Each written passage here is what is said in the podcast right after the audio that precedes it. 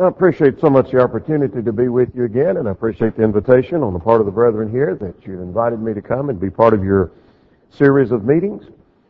And I hope that you've brought your Bible with you and are eager to study with us tonight as we deal with an important question for our study.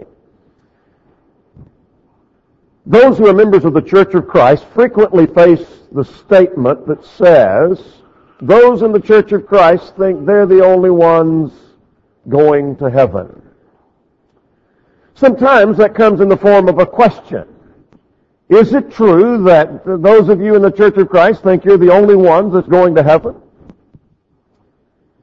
Sometimes it comes in the form of a statement or a charge, as if to say that's what's wrong with the Church of Christ. They're the ones who think they're the only ones that are going to heaven.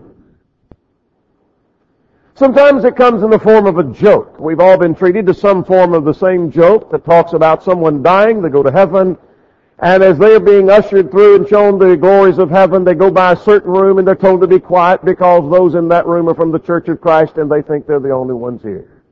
And everybody laughs. And whether that comes in the form of a question or a form of a charge or a statement or the form of a joke, it deserves an answer. And a Bible answer at that, and that's what we're going to seek to do in our study tonight, is open our Bibles and look at the question. And does the Bible give an answer to that question? Will only those in the Church of Christ go to heaven? Perhaps you're not a member of the Church of Christ, and you've come tonight with that very question in your mind. Is that what these folks think, that those in the Church of Christ are the only ones that are going to heaven? Or maybe you are a member of the Church of Christ, and you've been asked that question, and you thought, I'd like to know a good way to answer that, because every time I seem to answer that, that turns people off, and I don't get any further in my Bible study. And we're going to try to approach all of that in our study tonight. So our question for our study, will only those in the Church of Christ be saved? What does the Bible say about that? There are three things I want us to consider. I want to come to an understanding of the question. I want us to come to an understanding of the answer to the question. And then we want to come to an understanding of what that answer demands of us. First of all, let's talk about what the question is. Let's come to an understanding of why that question is asked. And secondly, what that question is designed to do. First of all, let's come to an understanding of the question in this sense. Why is that question asked? Why is it that people ask that question frequently or make that charge? Or maybe they tell that joke in your presence. Why is that the case? I want to suggest three reasons. Number one, it is asked because of a denominational view that people have of the church. Now, what do we mean by that? Well, people have this denominational view of the church, and in their view, that is, that God's people, the saved, represented by this larger oval, is that those people are divided into various denominations, various sects, or various flavors, if you will. And so some of God's people might be Adventists, and some might be Nazarenes, and some might be Catholics, and some might be Presbyterians. Some would be in the Church of God, and some in the Church of Christ, and some Baptists, and some Methodists. And that's a sampling of thousands of different denominations. Now what you see pictured here on the screens before you is not the biblical picture, but that is the concept that people have of God's people. And their idea is that God's people are divided into various segments. God's people are divided into various divisions, various flavors, if you will, but the concept is all of these are God's people. They're just divided into various segments. And so, to them, the idea that the Church of Christ, that is simply one of many different denominations. It is one of different flavors of God's people, so to speak.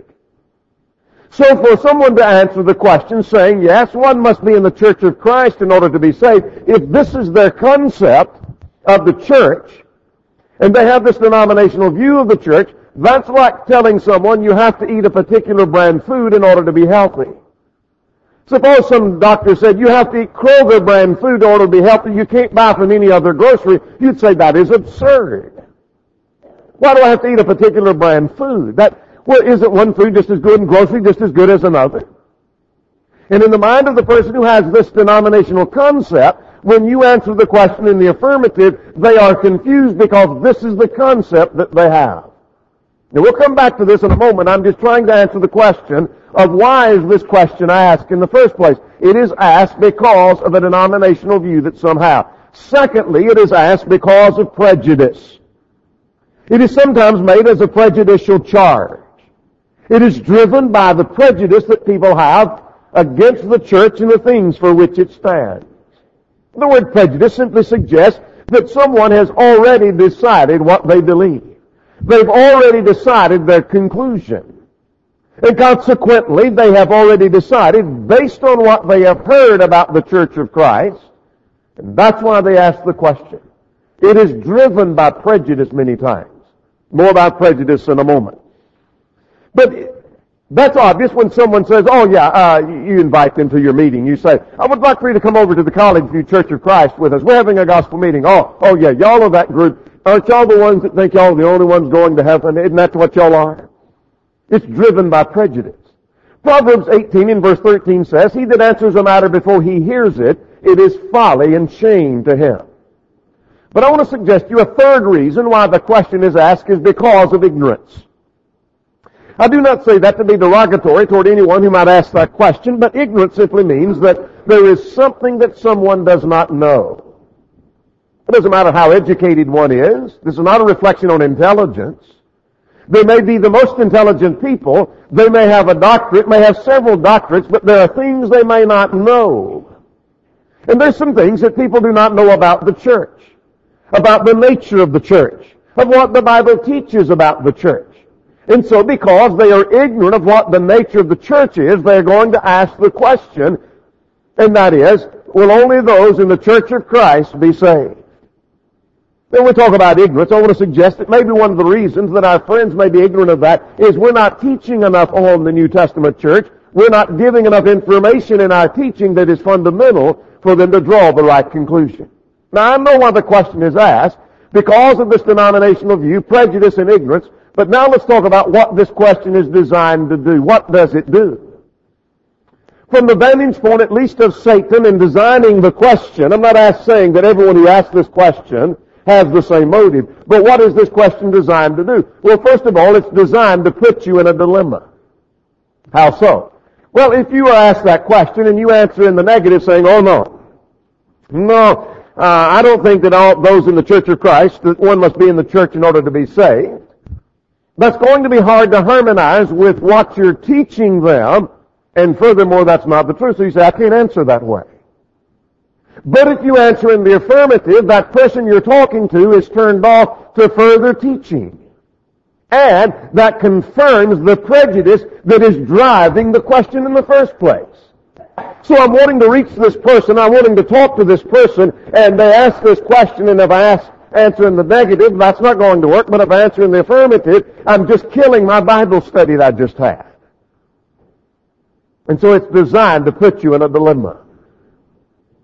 Furthermore, it is asked, and what it's designed to do is charge us with narrow-mindedness.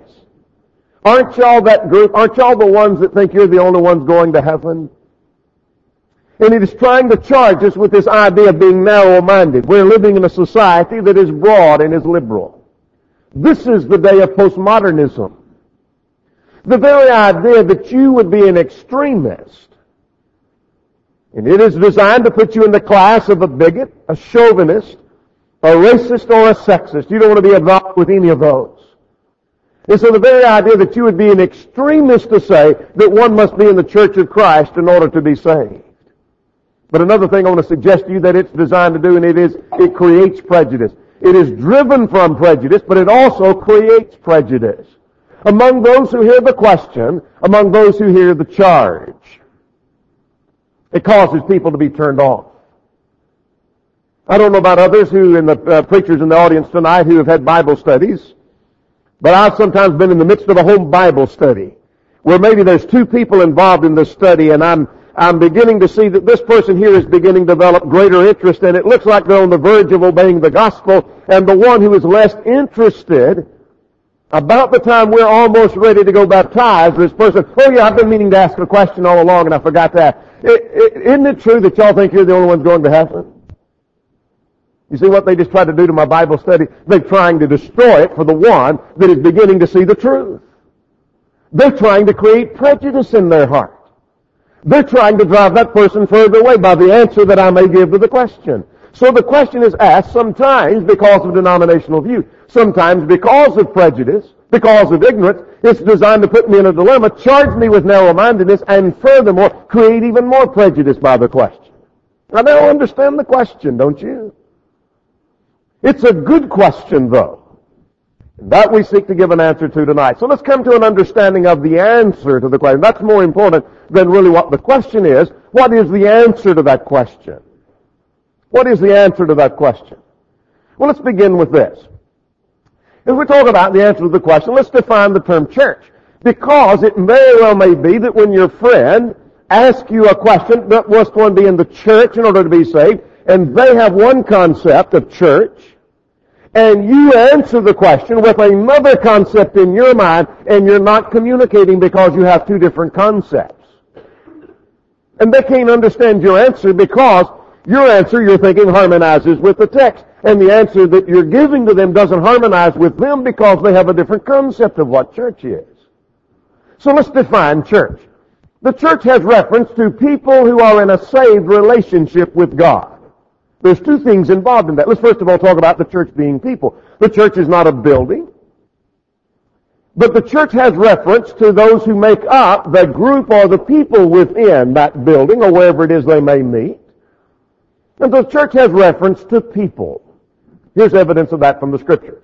In Acts chapter 8, verse 3, that as for Saul, he made havoc of the church. How did he do that? Entering into every house and dragging off men and women, committing them to prison. What he did to the men and women is what he did to the church. How he approached the church was doing it to the men and women. So the church was made up of men and women. The church is made up of people. But not just any people now. Let's go back to the fact that there is people who are in a saved relationship with God. And so let's open our Bibles now. If you haven't already got your Bible out, let's get it now and let's turn to a few passages that will help us to understand what the church refers to. Now let's consider Acts chapter 2 and in verse 47. This is the first time in the New Testament where the church was ever referred to as already being in existence. Every reference prior to this, it was coming. Every reference after this, it points back. This is the first time the church is spoken of. And what do we learn about the church in Acts 2 and in verse 47? Well, here on the day of Pentecost, the text says in Acts 2 and 47, the Lord added to the church daily those who were being saved. Now, those who were being saved were added to the church. Who is it that was in the church, those who were being saved? Where are those who are being saved? They're put in the church. Who is it that's in the church? It's those who are being saved. Can you see they are one and the same people? Those who are being saved are added to the church. Those in the church are those who are being saved. What we're showing is that the church is those who are saved. It is people who are in a saved relationship with God. But let's go to another text that'll help us to understand. It says essentially the same thing. Let's notice now the term church back in our very text in Acts 2 and verse 47. When the Bible uses this term church, it comes from a word ecclesia. You don't have to know anything about Greek to understand the word ecclesia. You know more about that word than you think you may. This term ecclesia, ek means simply out of. It's the same word from which we get the word exit that you see on these signs around. Ek means out of. The word klesia means simply to call. So the ecclesia simply has reference to those who have been called out. Now the Bible talks about being called by the gospel, 2 Thessalonians 2 and in verse 14. That is, as the gospel is preached, calling upon men to be saved, it is calling men by the gospel. What are they called out of? They're called out of sin into salvation. I cite the entire chapter of Ephesians 2. Ephesians 2, the entire chapter is devoted to the idea of calling men out of sin into salvation, which, by the way, Ephesians 5 says that whole letter was about Christ and the church. Paul said, I speak concerning Christ and the church. If we talk about Christ and the church, you talk about coming out of sin into salvation in the entire chapter of Ephesians chapter 2. Notice in 1 Peter 2 and in verse 9, we're called out of darkness into light. The church is those who have been called out. We find people being called out of sin into salvation, out of darkness into light. So when men come out of sin into salvation, out of darkness into light, they are in the church. Who is in the church? Those who have come out of sin into salvation, out of darkness into light. That harmonizes with what we saw in Acts 2 and in verse 47. Now let's get a sampling from Ephesians chapter 2, if you will. I said the entire chapter is devoted to this. Let's look at Ephesians chapter 2 and notice in verse 16. That he might reconcile, that's another term for salvation, bringing back into a relationship with God, that he might reconcile them both to God, where in one body by the cross. Those who are being reconciled are where? They're in one body. Those in the one body are who? It's those who are reconciled unto God. That harmonizes with what we saw in Acts 2 and in verse 47. Now, I mentioned a moment ago that Ephesians 5 says this was about Christ and the church. And this is Paul's great essay on the church. Let's see what he said in chapter 5 and 23. For the husband is the head of the wife, because Christ is also the head of the church, and he is the, are you reading with me? The Savior of the body. Whom does he promise to save? Those in the body. Who is it that is in the body? Those that are saved. That's exactly what we saw in Acts 2, Ephesians 2. Now we see it in Ephesians chapter 5. Now let's open our Bibles to Acts chapter 11. And if you don't already have your Bible open, I encourage you to do it now, because I want you to notice a progression of thought traced through Acts chapter 11, beginning about verse 20. Acts chapter 11. In Acts chapter 11, this is starting at verse 19, that there were those who were scattered after the persecution that arose over Stephen. And what happened with them? Well, they traveled as far as Phoenicia and Cyprus and Antioch, preaching the word to no one but the Jews only. Now verse 20. And some of them were men of Cyprus and Cyrene, who when they came to Antioch, they spoke to the Hellenists, preaching the Lord Jesus. Somebody said, I tell you what we need today is we need to hear the preaching of the Lord Jesus. I say amen. That's what Paul was doing. That's what the apostles were doing. That's what these scattered disciples were doing. They were preaching the Lord Jesus. Now what about those who heard the preaching of the Lord Jesus? Look at verse 21. And the hand of the Lord was with them, and a great number believed and turned to the Lord. You might underline that in your Bible. That describes people being saved, doesn't it? They hearing upon the hearing the preaching of the Lord Jesus, they believed and turned to the Lord. Doesn't that describe these people who were saved? They believed and turned to the Lord upon the hearing and the preaching of the Lord Jesus. What about those who believed and turned to the Lord? Well, the news of this came, verse 22, to the church at Jerusalem. They sent Barnabas that he should go as far as Antioch. Now, verse 23, when he came and had seen the grace of God. Have you ever seen any of the grace of God? How do you see the grace of God? Somebody reached in the pocket and said, wait a minute, I've got some right here. Here's some grace. No, that's not how you see the grace of God. You don't open up a box and say, look inside, here's the grace of God. When he came, he had seen the grace of God. What do you mean he had seen the grace of God? He saw people had received the grace of God. How do I know? It's because they had heard the preaching of the Lord Jesus, and they had believed and turned to the Lord, and when they do that, they receive the grace of God, don't they? When Barnabas got there, he had seen the grace of God. He saw people had received the grace of God. Now that's describing people who are in a saved relationship with God, does it not? Upon hearing the preaching of the Lord Jesus and believing and turning to the Lord and receiving the grace of God, let's go further. Now at verse 24. That he was a good man and he was full of the Holy Spirit and of faith, and a great many people were added to the Lord, and Barnabas departed for Tarsus to seek for Saul. And when it found him, it was that for a whole year, now watch it. Watch it now. They assembled with the church. What church? What church? Where'd that church come from?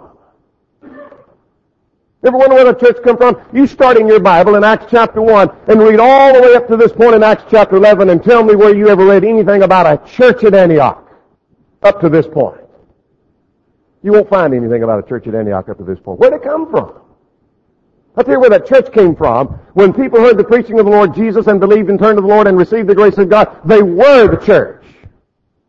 Those in the church were the same people who received the grace of God and were added to the Lord. They believed and were added to the Lord and turned to the Lord. But that's not all. Still reading with me in Acts chapter 11. Look at Acts 11 verse 26. They assembled with the church, and they taught a great many people, and the disciples. Those who are disciples are the same as people to those who are in the church. You see, those in the church are the same people as disciples, and the same ones that believed and turned to the Lord and received the grace of God. What about the disciples? They were called Christians first at Antioch. You see, those who are Christians are the same people who are disciples. That's the same people who made up the church. That's the same people who had received the grace of God, and the same people who believed and turned to the Lord upon the preaching of the Lord Jesus. What I'm trying to show from Acts chapter 11 is this, that those who are in the church are the same people who are in a saved relationship with God. If I were to ask the question tonight, must one be in the church in order to be saved? That's the same question as asking, in light of this context, must one believe and turn to the Lord to be saved? Isn't that the same question? Must one receive the grace of God in order to be saved? Must one be a disciple in order to be saved? Must one be a Christian in order to be saved? The church is those who are in a saved relationship with God. And I want to suggest to you the terms of entrance are the same. If you were to open up your Bible and start making a list of everything you can find written in the pages of the New Testament, of what one must do in order to be saved, and you make that list and write it down. And then you open up your Bible and say, I want to find everything that a person must do in order to enter the church. And you make that list and you write it down, and when you get through, you have an identical list.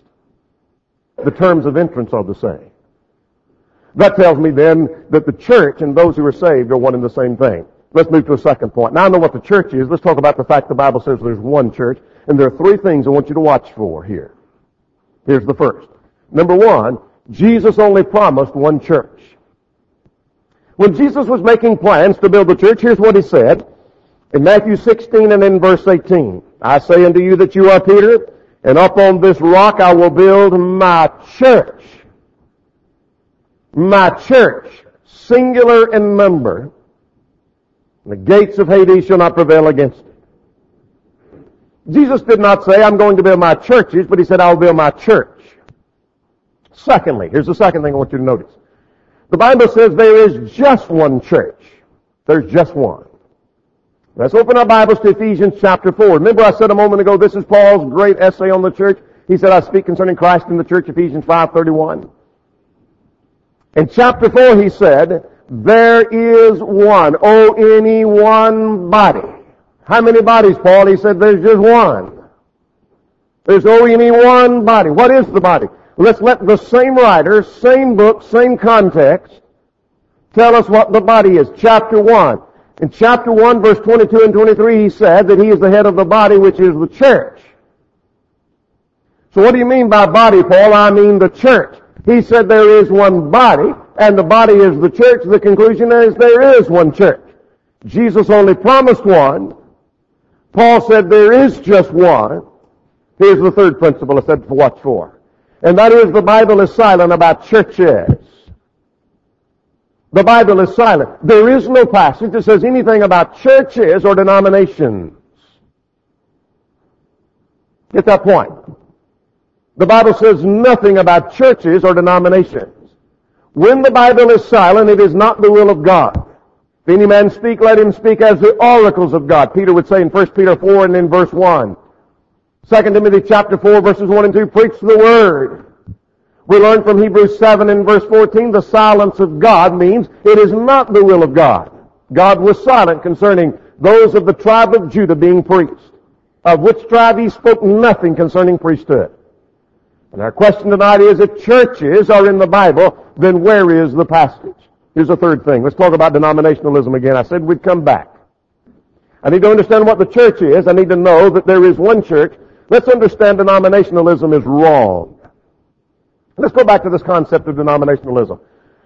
The word denomination means the act of naming a name or a designation of the name of a class, of a group, or classification. It has to do with dividing into classes or into divisions. Now, many of us are old enough to remember the day that which you went to the bank and you took a check to cash the check, the teller would ask, what denomination? They weren't asking about the church. Now they generally ask large bills or small bills. But there was a time you went to the bank and they would ask you what denomination. Here's what that meant. That meant money is divided into various segments. We have ones and we have fives and tens and twenties and fifties and hundreds. And that was a banking term. What denomination? There were three things implied when she would ask that question. Number one, that implied that money is divided. Now let's just suppose for a moment there is no such things as ones and fives and tens and twenties and fifties and hundreds. The only thing we have, the only form of currency is $1 bills. We have no change, coins, we have no fives and anything larger. Everything is $1 bill. That's all we have. And you go to the bank and you put down your $100 check and you want to cash it, and she asks, how would you like this? Well, duh, I think I'll only take it once because that's all there is. She would not ask you what denomination because money's not divided. We only have one form of currency. We only have one form of currency. The very fact she would ask what denomination means that there is ones, there's fives, there's tens, twenties, fifties, and hundreds. It means money is divided. Number two, it meant one is as good as another. That doesn't mean a one and a five is equal, but one category is equal to the other. One is just as good as the other. Which would you rather have? Would you rather have 100 ones or 100, 250s? Or would you rather have five 20s, 10 10s? Which would you rather have? One's just as good as the other, isn't it? One classification is as good as another. Thirdly, it implied there are no wrong choices. Can you imagine going to the bank and saying, I've got a $100 check, I'd like to cash it. What denomination or why would you like that? Oh, I think I'll take that in $20 bills. And the vice president of the bank comes over and says, no, you can't do that here. You do that again, we'll have you ushered out here and have you arrested. What did I do wrong? Well, there are no wrong choices. Nobody's going to say that. If I want 20s, I get 20s. If I want 5s, I get 5s. If I want 100 ones, I get 100 ones. There are no wrong choices. Now, we can see that when it comes to money. Let's try that now with denominationalism. If denominationalism be true, those same three principles apply. And that is, God's people are divided into various segments. If there's only one church, there is no such thing as denominationalism. Remember our illustration of the $1 bill?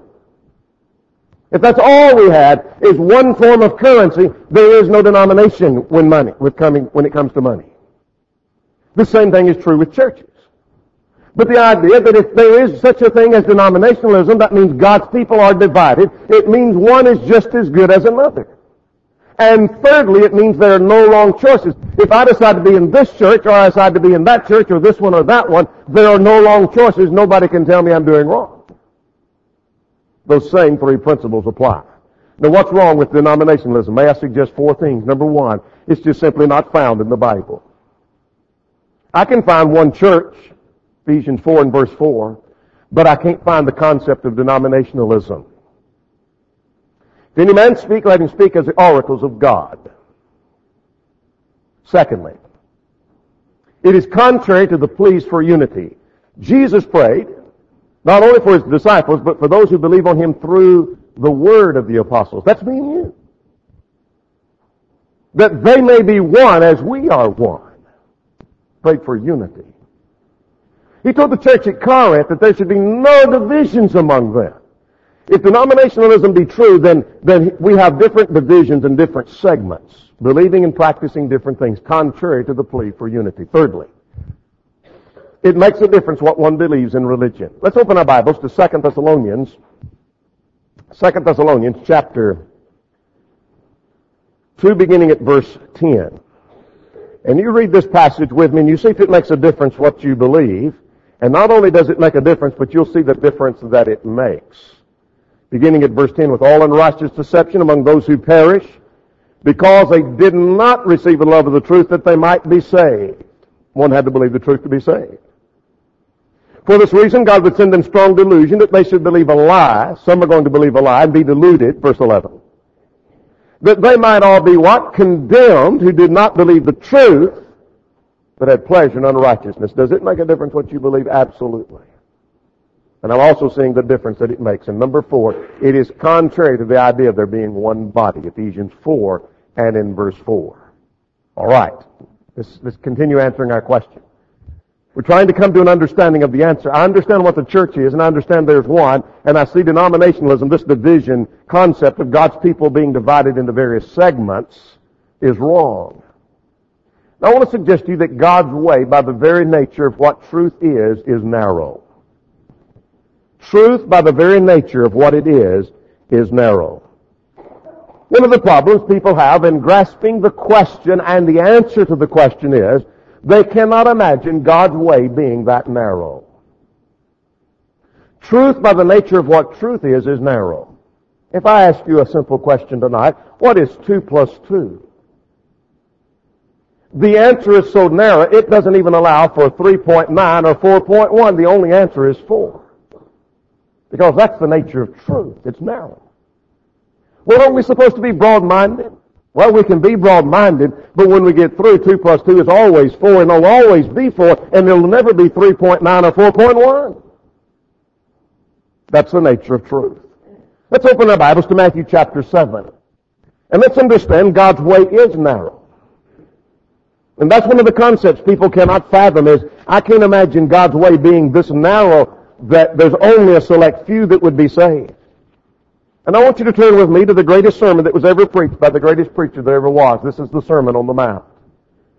And when Jesus came to the closing section of that sermon, as he extended the invitation, here's what he said at verse 13. Enter by the narrow gate, for wide is the gate, and broad is the way that leads to destruction, and there are many who go in by it. Because narrow is the gate, and difficult is the way that leads to life. Are you reading with me? And there are few who find it. The text says, there are few who find it. God's way is narrow. Now I want to pose a parallel question. Quite often when someone asks me that question and they think that's so narrow-minded for me to have a narrow-minded view, their response is, how could you believe a doctrine that says that only these are being saved? And what that would mean is these people here and those people there and those people over there and those people in this church are lost. How could you believe a doctrine that says all of those people are lost? How could you do that? And I asked them the question, do you believe that one must believe in Jesus as the Christ in order to be saved? And almost always they say, oh, sure, I think you have to believe that Jesus is the Son of God in order to be saved.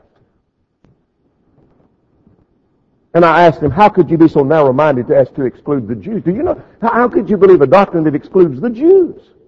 And excludes the Jehovah's Witnesses? And excludes the Muslims? And anybody else that doesn't believe in Christ? And their answer is, if that's what the Bible says, and that's the revelation of God, then that's just the nature of truth. It does exclude people. That's my point. I want you to look at what we've considered. We understand what the church is. We understand there is one church. Denominationalism is wrong and God's way is narrow and a parallel question. When we tie all of those together, the answer is quite clear that yes, one must be a member of the Church of Christ in order to go to heaven. That brings us to our third and final section. Let's come to an understanding of what that answer demands of us. This is not an academic thing where we've come here tonight and looked at a question and said, that's interesting and I've learned something and now let's all go home and we know a little more about the answer to the question. But it demands something of us. Two things I want to share with you. Number one, if that answer be true, that demands that you be in the Church of Christ in order to be saved. But here's the question. How do I know that the Church of Christ is the church you read about in the pages of the news? How do I know that? And so as I'm looking around in the sea of religious confusion, how do I know which church is right? Let me illustrate. Let's suppose that tomorrow you're out shopping and you go to the mall. And as you enter into the mall, there is a lady there that is just frantic because she has lost her little boy. And you being the good Samaritan that you are, you say, I'll help you find your little boy. So you tear out through the mall and you come back and you say, you know what, I found a little boy here. And after all, one boy is just as good as another boy. And you present the boy to her and that's not going to work. She's going to say, that's not my boy. Now, why does that seem so absurd when looking for boys? One boy's as good as another, isn't he? So you said, I should have thought better than that. So you tear out again through them all, and you go searching through them all, and you find the boy that you like. And you say, I think little boys are cute when they're about 3 or 4 years old. And you come bringing back a 3 or 4 year old boy, and you say, here is the boy that I like. Here's the boy of my choice. Well, what's wrong with that? That's kind of humorous when we're finding little boys, but that's how people find churches, isn't it? And she's going to say, that's not my little boy. So you tear out again through the mall, and you come back this time, and you say, I've polled everybody in the mall, and I found this little boy, and he is the most popular boy in the entire mall. Got to be the right one, because that's one everybody likes. And she's going to say, that's not my boy. Now, why is that absurd when looking for boys? But that's exactly how people go about looking for churches. I want to look for the most popular church. It's got to be right. After all, one church is as good as another, isn't it? And after all, I want to find the boy I like. That doesn't make sense. But when it comes to churches, I find the church of my choice. And finally, you go back to the mother and you say, well, here's where I should have started. I want to know the identifying characteristics so I can know your boy. It really doesn't matter what you like or what is most popular. What matters is the identifying characteristics. And so she says, here's the identifying characteristics of my boy. And she says, he's 10 years old. And you say, well, I really like 3 or 4 year old boys. It doesn't matter what you like. He's 10 years old. And she says, he's 70 pounds, 15 inches tall. His name is Tom. You say, I don't like the name. Doesn't matter if you like the name Tom. You're looking for her boy. And he has brown hair and eyes are green. And so with description in hand, you tear out through them all and you come back and you found a 10-year-old boy who is about 15 inches tall, but his name is Jimmy, and you say, after all, names don't matter. Here's your little boy. And she says, names do matter because I named him. Why do names matter when it comes to boys, but it doesn't matter when it comes to religion? You say, oh, I got it. You tear out through them all, and you find a little boy named Tommy, and he's 12, and you say, I've got the boy with the right name, and it's got to be the right boy because names are all that really matter. And that doesn't work when finding little boys. Well, you get the point. We could keep going on. You haven't found the boy till you found a 10-year-old boy, 70 pounds, 15 inches tall. His name is Tommy. His hair brown. His eyes are green. And when you fit every one of those characteristics, now I know I've got the right boy. And that's how we go about finding the New Testament church. Time would fail us to give every detail.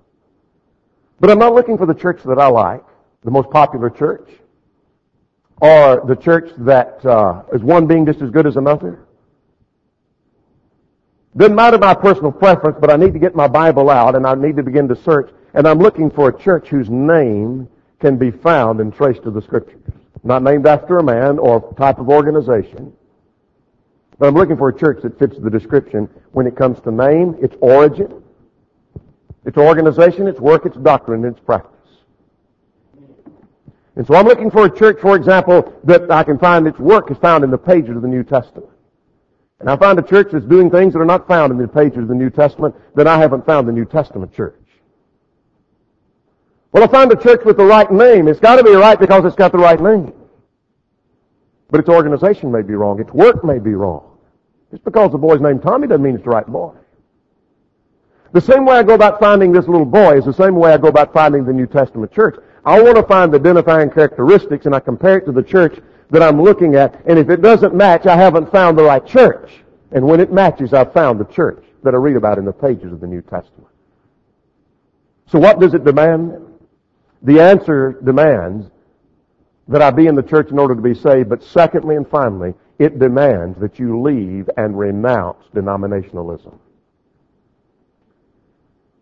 If what we've been preaching here tonight is true, and I believe it with all of my heart, I wouldn't have preached it. What that means is we're not asking someone to swap churches as we're trying to get you to trade cars. Buy our brand. And let your brand go and buy our brand. That's not what we're asking you to do. But if what we've been preaching here tonight is true, then what it demands of you is that you be in the church in order to be saved. And if you're part of denominationalism, which is not found in the pages of the Scriptures, what it demands is you leave and you renounce denominationalism. You don't want to have a part of that. You want to turn that loose. because that's contrary to the Scriptures. What have we seen in our study tonight? We've tried to come to an understanding of a question. It's an important question. Why it's asked, what it's designed to do. And we've tried to come to an understanding of the answer. And then last of all, what it would demand of us. Are you in the church? Another way of asking that is, are you a disciple? Another way of asking that is, have you believed and turned to the Lord? Have you received the grace of God? Those are all the same question, aren't they? Would you become a Christian tonight? Would you come believing that Jesus is the Christ, the Son of the living God? Would you repent of your sins, acknowledge your faith, and be buried in the waters of baptism for the remission of sins? If you're subject in any way, would you come? All together we stand and while we sing. All things are ready.